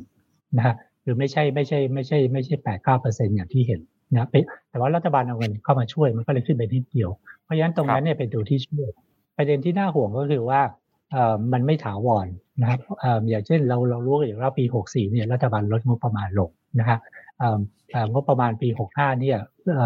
ตัวเลขน้อยกว่าปีที่แล้วด้วยซ้ำนะฮะเรื่องของเงินกู้ไม่แน่ใจว่าเข้าใจว่าอาจจะเลิกกู้แล้วนะฮะแล้วเงินกู้หนึ่งจุดห้าล้านล้านเนี่ยก็น่าจะใช้ไปใกล้หมดแล้วในขณะที่ปี 64 เนี่ยเราอาจจะหวังว่าเปิดเมืองแล้วเนี่ยสถานการณ์เศรษฐกิจดีขึ้น คนจนน่าจะน่าจะไม่เป็นปัญหามาก แต่ว่าก็ยังวางใจไม่ได้ เพราะว่าปีนี้ยังมากเศรษฐกิจเขาโตหนึ่งเปอร์เซ็นต์ นั้นปี 64 เนี่ยผมเชื่อว่าถ้าถ้าทำตัวเลขใหม่จริงๆ เนี่ยคนจนน่าจะเพิ่มขึ้นในสัดส่วนที่สูงกว่าปี 63 นะจริงๆ ผมมีตัวเลขครึ่งปีแล้วแต่ว่ายังยังไม่อยากพูดเพราะว่ามันเป็นตัวเลขที่เขายังไม่ได้เผยแพร่ แต่ว่าก็คือว่าปี 64น่าน่าห่วงและที่น่าห่วงกว่านั้นก็คือว่ามันอาจจะมีสิ่งที่ว่าเป็นแผลเป็นจากโควิดนะเป็นแผลเป็นก็คือว่าอาจจะมีคนคนที่เดิมจนอยู่หรือจริง ๆ ไม่จนด้วยซ้ำก่อนโควิด แต่ว่าใกล้ ๆ จนนะคือว่าเกือบจนนะฮะ พอเจอโควิดปุ๊บเนี่ยก็เป็นคนจน และที่ที่สาหัสกว่านั้นก็คือว่าถ้าโควิดหายไปแล้วกลุ่มนี้อาจจะไม่หายจนนะเช่นตกงานแล้วตกงานเลยนะฮะถูกถูกนายจ้างเลิกเลิกปุ๊บเนี่ยไม่สามารถกลับมาทำงานใหม่ได้ เพราะว่าเรารู้อยู่ว่าโลกหลังโควิด จะไม่เหมือนก่อนโควิด ธุรกิจหลายหลายอย่างจะล้มหายตายจากไปอย่างถาวรนะฮะซึ่งอันเนี้ยผมว่ารัฐบาลยังไม่เข้าใจไปเรื่องนี้จริงจังว่าเรื่องของแผลเป็นที่โยงไปเรื่องของปัญหาความยากจนเนี่ยมันซีเรียสแค่ไหนในปีนี้และอาจจะ อาจจะยาวไปสักสองสามปีข้างหน้านะตรงนี้ถ้าไม่รีบจัดการเนี่ยมันจะเกิดความสูญเสียในเรื่องของเรื่องของเอ่อเอ่อเรื่องของทรัพยากรบุคคล โดยเฉพาะที่เป็นครอบครัวคนจน แล้วก็น่าจะ reverse ยากมากครับอืมอาจารย์มองว่ากลุ่มไหนควรจะเข้าไปช่วยเหลืออย่างเร่งด่วนที่สุดนะครับ ในมุมมองของอาจารย์ จริง ๆ มันมีหลายกลุ่มนะฮะ กลุ่มที่เป็นคนจนอยู่แล้ว โดยเฉพาะพวกที่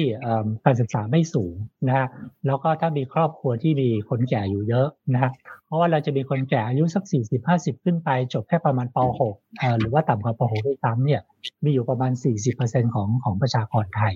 กลุ่มนี้เนี่ยเป็นกลุ่มที่ต่อให้ไม่มีโควิดเขาก็จะถูกทิ้งไว้ข้างหลังอยู่แล้วนะพอมีโควิดปุ๊บเขาจะถูกทิ้งเร็วขึ้น เพราะฉะนั้นกลุ่มนี้เนี่ย40%เนี่ยเป็นเป็นกลุ่มที่จะต้องรีบเข้าไปนะครับ มีกลุ่มหนึ่งที่มีแผลเป็นอีกลักษณะหนึ่ง เป็นเป็นแผลเป็นที่เกิดขึ้นเนื่องจากการเรียนออนไลน์นะครับ จะมีเด็กในครอบครัวที่ยากจนหรือกระทั่งครอบครัวคนชั้นกลางก็แล้วแต่เนี่ยเกิดสิ่งสิ่งที่เราเรียกว่า learning loss ก็คือว่าเรื่องของการสูญเสียความเรื่องของของของการเรียนรู้ไปเนี่ยซึ่งซึ่งเป็นเรื่องถาวรนะฮะตรงนี้เนี่ยมีการประมาณการว่าน่าจะจำนวนเยอะมากนะฮะ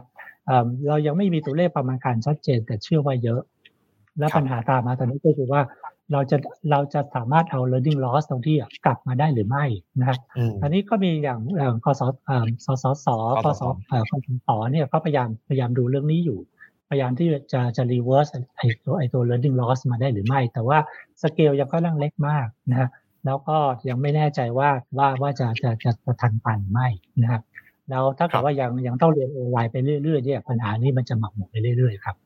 อืมพอมองลงไปลึกแบบที่อาจารย์สมชัยพูดโอ้โหมีหลายอย่างที่น่ากลัวกว่าเงินในกระเป๋าเสียอีกนะฮะก็คือเรื่องของการที่จะใช้ชีวิตต่อไปจากนั้น อยากฟังที่อาจารย์เดชรัตน์บ้างครับ ดูแนวโน้มน่าจะตรงกันกับอาจารย์สมชัย แล้วก็ในพื้นที่ของอาจารย์กนกวันด้วยก็คือ คนจนที่จะเพิ่มขึ้นในปีนี้ แล้วก็ในปี ปีหน้าต่อไปอย่างที่ทุกคนบอกเนี่ยนะฮะอะไรที่ควรจะต้องปรับเปลี่ยน ผมกลัวว่าพอเราพูดว่ารัฐบาลใช้ตังไปในมาตรการเยียวยาต่างๆ แล้วตัวเลขมันไม่เป็นไปตามคาดคือเพิ่มขึ้นน้อยกว่าที่คาดไว้ เดี๋ยวเขาจะใช้แบบนั้นต่อไปเรื่อยๆ อยากให้อาจารย์มาขัดเอาไว้ก่อนว่า มันควรจะต้องเริ่มต้นทำกันยังไงต่อไป เชิญครับอาจารย์เดชรัตน์จริงๆ อาจารย์สนใจก็ก็ชี้ทางอยู่อยู่แล้วนะครับ แล้วก็ผมเองก็อาจจะขอต่ออีกนิดนึงก็คือในกรณีของผู้สูงอายุเนี่ย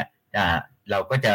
ทราบว่าเป็นลักษณะแบบทั่วหน้าอยู่แล้วนะครับ ที่เป็นเบี้ยยังชีพผู้สูงอายุ ถ้าขยับขึ้นอีกสักนิดหนึ่งได้ ตรงนั้นก็จะตอบโจทย์นะครับของผู้สูงอายุ ซึ่งก็จะสัมพันธ์กับครัวเรือนที่ที่ยากจนนะครับรบแล้วก็เรื่องเด็กนี่ครับผมอาจจะเพิ่มเติมนิดหนึ่งว่าเด็กใน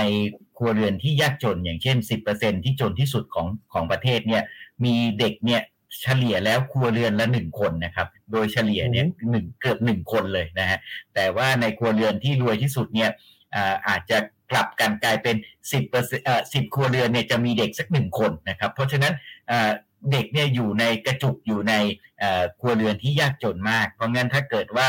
มีลักษณะของการให้เป็นแบบเด็กเล็ก แบบทั่วหน้าได้ ก็จะตอบโจทย์ได้เป็นพื้นฐานเบื้องต้นเลย เพราะงั้น ผมผมคิดว่าถ้าทำสองส่วนนี้ก่อนเลยเนาะก็คือขึ้นเบี้ยอย่างที่ผู้สูงอายุจะขึ้นจาก 600 เป็น 1,000 ทั่วหน้าก่อน หรือว่าจะเพิ่มขึ้นมากกว่านั้นก่อนก็ก็ได้นะครับ ก็ผมคิดว่าตรงนั้นน่าจะเป็นตัวที่ที่ตอบโจทย์ ส่วนเรื่องเเรื่องการศึกษาอันนี้ก็เป็นเรื่องเร่งด่วนนะ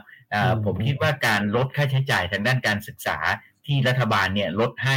ในเทอมต้นปีที่ผ่านมาเนี่ยน่าจะดำเนินการต่อ ในเทอมปลาย แล้วก็ในเทอมต้นปีหน้าด้วยนะครับ นอกจากนั้นเนี่ยจะมีระบบที่เป็นลักษณะที่ไปเก็บตกเนาะผู้ที่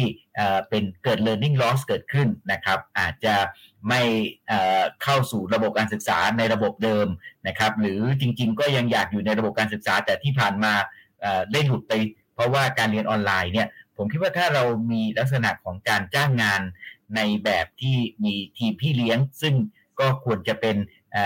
น้องๆรุ่นใหม่นะครับที่อาจจะเพิ่งจบหรือว่าอาจจะยังเรียนปริญญาตรีกันอยู่นะครับ แล้วก็สามารถที่จะดูแลให้คำแนะนำน้องๆ ในระดับมัธยม หรือระดับประถมที่มีปัญหาในการเรียนในช่วงที่ผ่านมาให้ฟื้นกลับขึ้นมาได้ ผมก็คิดว่าน่าน่าจะเป็นตัวตัวตัวแปรที่สำคัญนะครับ ที่จะทำให้เขากลับมาสู่การศึกษาใหม่ โดยเฉพาะในช่วงของปี 65 โดยหวังว่าเขาอาจจะกลับมาได้เป็นปกติมากขึ้น เมื่อเข้าสู่ปีการศึกษา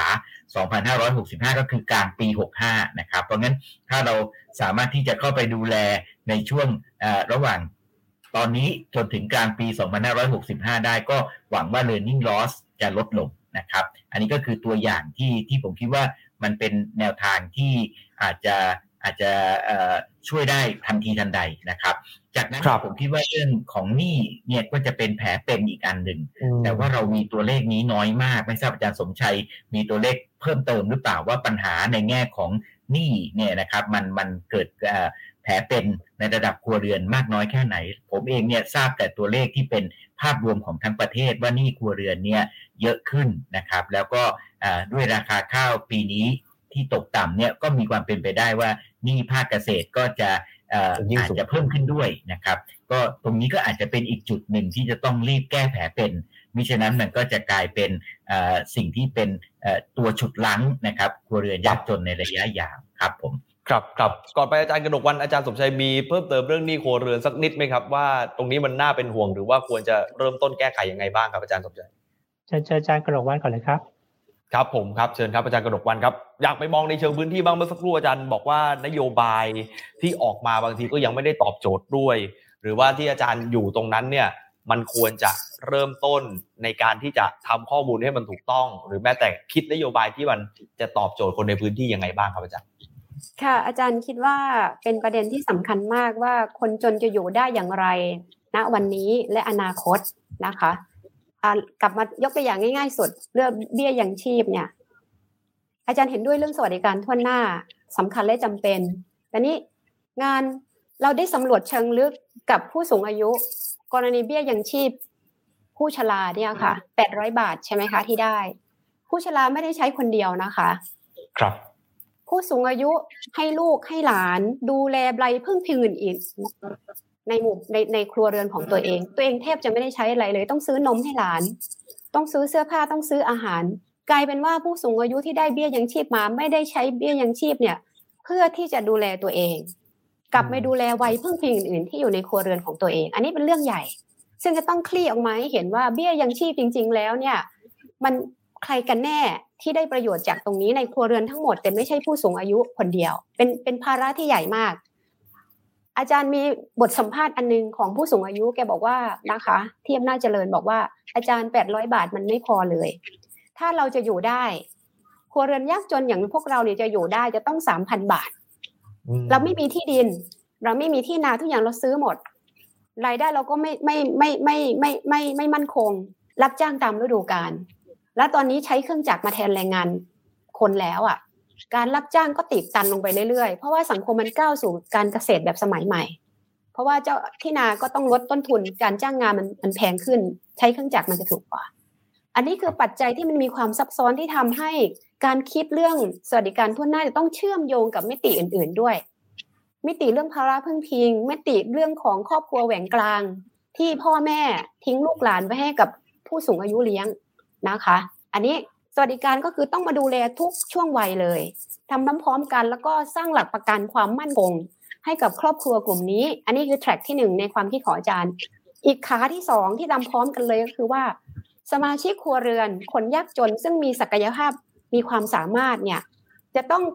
ทำยังไงก็ได้ให้เขามีได้มีพื้นที่ได้มีโอกาสได้แสดงได้แสดงพลัง ให้เข้าถึงแหล่งทุน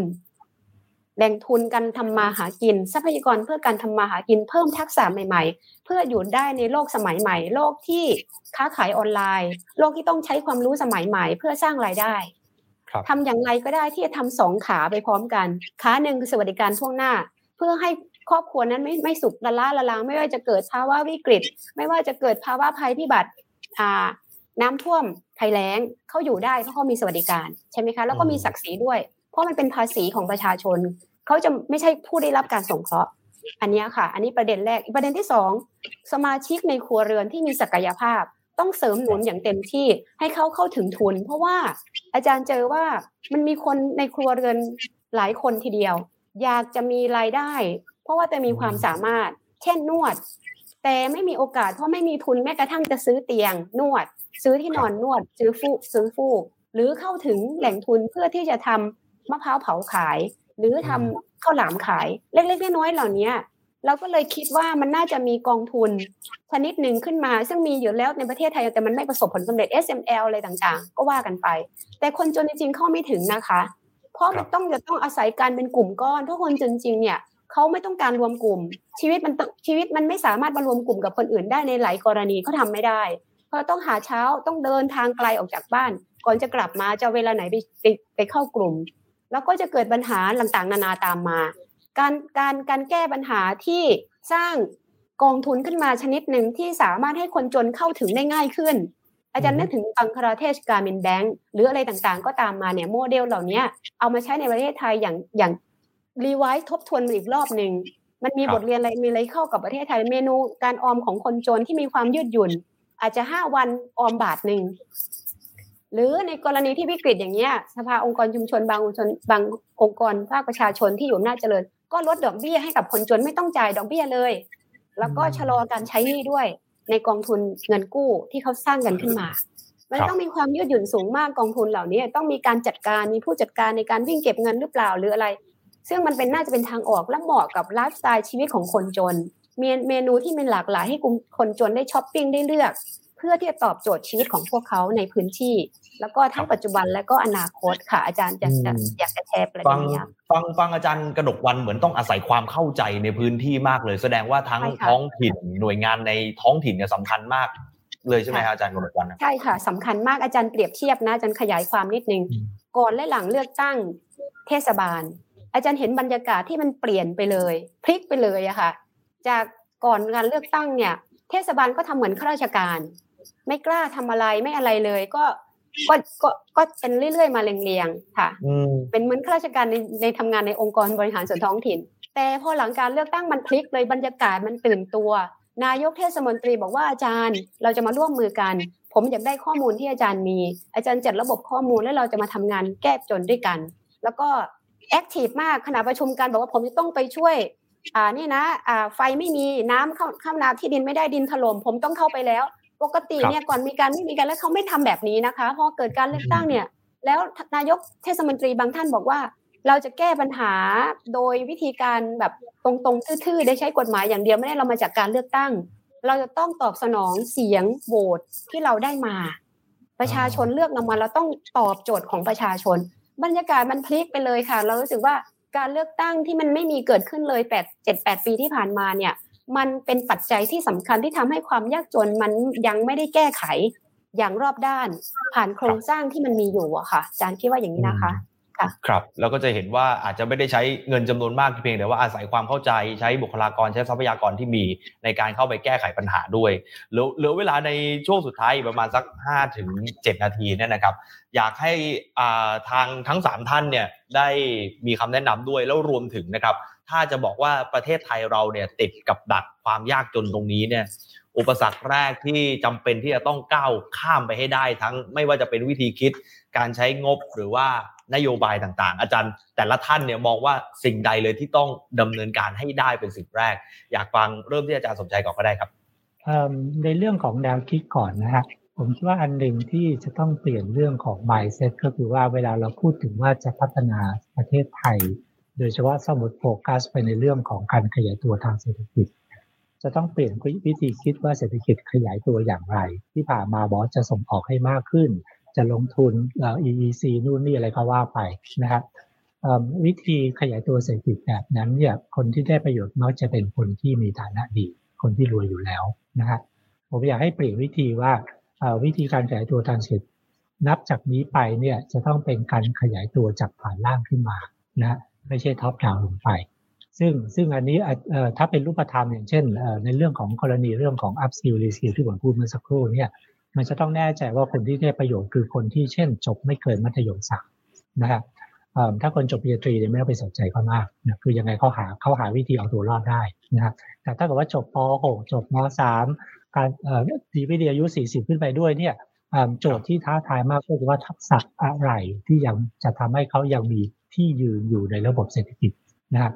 ถ้าให้ดีก็คือยืนอยู่อย่างสง่างามด้วยนะคือต้องไม่ใช่เป็นทางช้างเท้าหลัง ถ้าเป็นช้างเท้าหน้าได้ยิ่งดี ซึ่งอันนี้เป็นเรื่องไม่เป็นเรื่องไม่ง่ายนะคือคือแต่ผมอยากให้ให้ระดมความคิดแล้วก็ช่วยกันมองเป็นไปในทิศทางแบบนั้น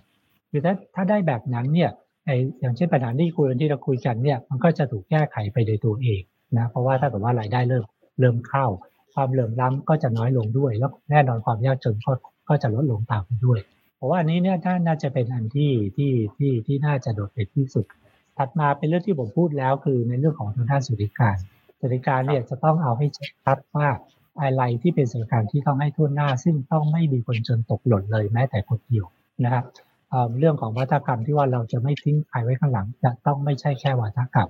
นะครับที่สวยหรูที่พูดเอาไว้ให้ฟังดูเท่ๆและจะต้องทำตามนั้นจริง ๆ จะต้องไม่มีใครถูกทิ้งไว้ข้างหลังจริงๆนะครับ ซึ่งซึ่งตรงนั้นเนี่ยระบบสวัสดิการที่จะออกแบบให้ได้อย่างนั้นเนี่ยจะต้องเข้าใจบริบทให้มากนะฮะที่ผมพูดไปอาจารย์เดชรัตน์ก็พูดอาจารย์อาจารย์กระดกวันเขาพูดก็คือว่าอะไรที่เป็นเรื่องสำคัญจะต้องเป็นทั่วหน้านะตรงเนี้ยเรายังไม่เคยคุย เราเหมือนจะไม่กล้าคุยด้วยซ้ำนะเราเราเหมือนจะถอยหลังนิดนึง อย่างเช่นเบี้ยเบี้ยผู้สูงอายุเนี่ยจะถอยไปเป็นว่าให้เฉพาะคนจน ซึ่งจะมีปัญหาตามมาเยอะเลยแต่ว่าเราผมย่อเรากำลังหลงทางในหลายเรื่องครับขอบคุณครับ ขอบคุณอาจารย์สมชัยนะครับ อาจารย์เดชรัตน์เชิญครับผมผมอาจจะขอต่อจากอาจารย์กนกวันนิดหนึ่งนะครับ ว่าผมผมเห็นด้วยครับ เรื่องการกระจายอำนาจเนี่ยจะจะมีผลอย่างมากเลย อย่างอย่างประเด็นที่เกี่ยวข้องกับ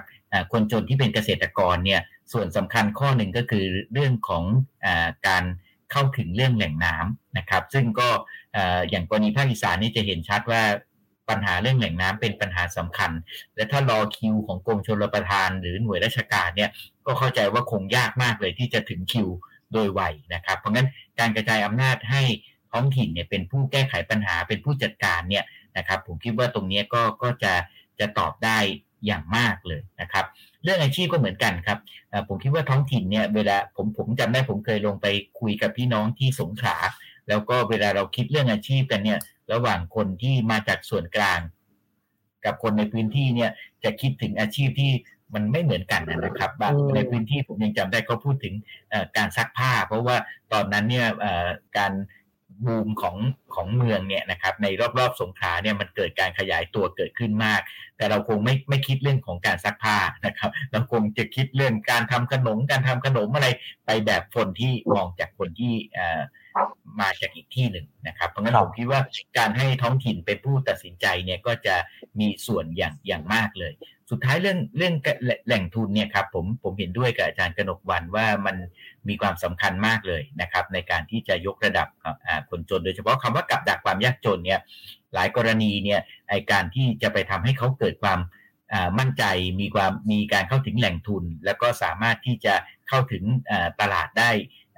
อย่างดีพอเนี่ยมันต้องทำอย่างต่อเนื่องแล้วก็แล้วก็เป็นเป็นองค์รวมนะครับ ซึ่งตรงจุดนี้ครับเราก็ยังขาดกลไกที่จะเข้าไปทำในระดับพื้นที่นะครับ ก็ผมคิดว่า 3 ประเด็นนี้คงเป็นประเด็นใหญ่ ๆ ที่อยากจะเติมในช่วงสุดท้าย ครับกลไกในระดับพื้นที่การกระจายอำนาจนี่สำคัญมากคุณผู้ชมตอนนี้ใกล้จะเลือกตั้งอบตบางทีอาจจะต้องดูนโยบายด้านนี้บ้างนะฮะปากท้องการคุณภาพชีวิตความเป็นอยู่ เพราะว่าส่วนใหญ่ก็จะลงไปเรื่องของนโยบายขั้นพื้นฐานโครงสร้างขั้นพื้นฐานกันเกือบทั้งหมดเลย อันนี้สำคัญมากนะครับเรื่องการใช้ชีวิตไม่ใช่ที่เดียวครับ แต่รัฐบาลต้องกระจายงบประมาณไปให้เขาเยอะขึ้นด้วยครับครับทำให้เขาเข้มแข็งด้วยไม่ใช่โยนไปแต่งานถูกไหมครับไม่ใช่กระจายแต่หน้าที่อย่างเดียวนะครับอาจารย์กนกวันเชิญปิดท้ายครับเชิญครับ ค่ะ อาจารย์จากงานประสบการณ์ของอาจารย์ทำงานกับครัวเรือนคนชายขอบคนยากจนมาหลาย ๆ ปีเนี่ยนะคะ รวมทั้งล่าสุดทำที่อำนาจเจริญเนี่ย อาจารย์เห็นว่าคนจนเนี่ยมีศักดิ์ศรีมีศักยภาพสูงนะคะ คือพยายามดิ้นรนต่อสู้ด้วยตัวเองนะคะ ไม่ได้งอมืองอเท้าเลยอะค่ะ แต่ว่าเขาขาดโอกาสเขามีข้อจำกัดมากมายในชีวิตเลยนะคะ ดังนั้นเนี่ยสิ่งที่สำคัญที่จะเสนอคือทำอย่างไรที่เราจะมองเห็นเขาแบบนั้นเขามีตัวตน นะคะเขาไม่ได้ไหนเป็นไหนเขามีตัวตนเขามีความสำคัญ แล้วก็อันนี้คือการเปลี่ยน mindset เหมือนที่ท่านอาจารย์สุชนพูดนะพาราดามที่สำคัญ แล้วก็ประการต่อมาเรื่องข้อมูลนี่สำคัญมากนะคะ เราต้องไปคลี่ว่าข้อมูล Big Data เราเนี่ยต้องไปไปไปทบทวนดูว่ามันเกิดอะไรขึ้นกับข้อมูล Big Data ฐานใหญ่ของประเทศขนาดนี้ทำไมคนจนหลุดตะแกรงได้ขนาดนี้ อันนี้เป็น Big Question ใหญ่ ๆ ที่เราต้องมาทบทวนกันนะคะ ซึ่งสภาพัฒน์อาจจะต้องมาทำหน้าที่ตรงนี้ นะคะร่วมกับหน่วยงานต่างๆ ที่จัดเก็บข้อมูลในตอนนี้ค่ะ อาจจะมาสางกันอีกรอบหนึ่งนี่ประเด็นเรื่องข้อมูล ประเด็นสุดท้ายอาจารย์มองว่า สวัสดิการทั่วหน้านี่อาจารย์เห็นด้วยนะคะ ว่ามันเป็นทิศทางที่มาถูกแล้วด้วยสำคัญในเรื่องของการเข้าถึงทุนของคนนะคะ แต่ประเด็นที่อาจารย์อยากจะเน้นก็คือว่าคนจนจำนวนมากไม่มีที่ดิน เราจะมีนโยบายอะไร หรือมีกลไกอะไร ที่จะทำให้คนจนที่ไร้ที่ดินเนี่ยเข้าเข้าถึง เข้าถึงแหล่งทุนได้ โดยไม่ติดขัด ในเรื่องของการจะต้องเอาทรัพย์สินเอาที่นาไปเป็นตัวค้ำประกัน เขาพูดเยอะมากเขาไม่มีโอกาสเลยพอพูดถึงค้ำประกันปุ๊บเขาก็เลยออกนอกเส้นทางคือเข้าสู่วงจรเงินกู้นอกระบบซึ่งเยอะมาก เขาบอกว่าอาจารย์ เราไม่มีสิทธิ์หรอกจะไปทกสเราไม่มีสิทธิ์จะไปธนาคารออมสินเลยหรือแม้กระทั่งกรุงไทย มากสุดคือเราเดินไปที่บริษัทเงินติดล้อที่อยู่ในตัวอำเภอ นะคะ แล้วก็เอาใบอ่าอ่าสำเนาทะเบียนรถยนต์นะคะปักอะไรเขาเรียกว่าอะไรนะคะ รถมอเตอร์ไซค์อะค่ะทะเบียนอ่าฮะอะทะเบียนของรถมอเตอร์ไซค์ไปฝากเอาไว้ แต่พวกเรายังไม่มีโอกาสได้ใช้มอเตอร์ไซค์ขับขี่ไปขายของได้ ไปนั่นไปไปขายลอตเตอรี่ได้ไปทำนั่นทำนี่ได้ เหล่านี้ต่างหากคือสินเชื่อคนที่ไม่มีที่ดิน สินเชื่อคนที่ไม่มีคนจนครับไม่มีการค้ำประกันเนี่ยอย่าเงินกองทุนหมู่บ้านยังเข้าไม่ถึงเลย ไม่กล้ายืมอืม เขาไม่กล้ายืมก็บอกว่าเขากลัวว่าเขาจะไม่มีเงินคืนให้ แล้วก็ถูกถูกว่าถูกนินทาติฉินนินทาในพื้นที่ มันมีครับประเด็นทางสังคมมิติเหล่านี้มากมายที่เรานึกไม่ถึง ดังนั้นนี่อืมการมองข้อมูลเชิงลึก ข้อมูล Big Data ผสมผสานกับแยกกลุ่มออกมาคนที่อยู่ยากอยู่ลำบากอยู่ได้อยู่ดีเนี่ย จัดกลุ่มคนจนแล้วก็หาวิธีการช่วยเหลือเขาให้มันถูกต้องตามความต้องการของกลุ่มแต่ละกลุ่มอะค่ะ ค่ะครับโอ้โหวันนี้ได้ประโยชน์แล้วก็เดี๋ยวจะได้สะท้อนแนวคิดของทุกท่านข้อเสนอของทุกท่านออกมาในช่องทางอื่นๆเพื่อที่จะไปให้เป็นแนวทางของการแก้ไขปัญหา ที่เป็นนโยบายไม่ว่าจะเป็นหนึ่งข้าราชการหนึ่งครัวเรือนต่อไป วันนี้ขอบพระคุณอาจารย์ทั้งสามท่านนะครับ ที่มาร่วมพูดคุยกันนะครับ ขอบพระคุณครับค่ะ ขอบคุณมากนะขอบคุณครัคะบสวัสดีค่ะ สวัสดีคุณผู้ชมท่านอาคจารัรบย์ยุเพชจนอาดีจารแอย์คทีฟเกียรติด้รัวตยน์นะค่ะครับ กลับมาเจอกันในวันพฤหัสบดีหน้าครับ วันนี้ผมพร้อมแขกรับเชิญลาไปเลยครับ สวัสดีครับ คุยข่าวร้อนเข้าถึงประเด็นเห็นทางออกใน Active Talk กับผมธีวัชชุรัตน์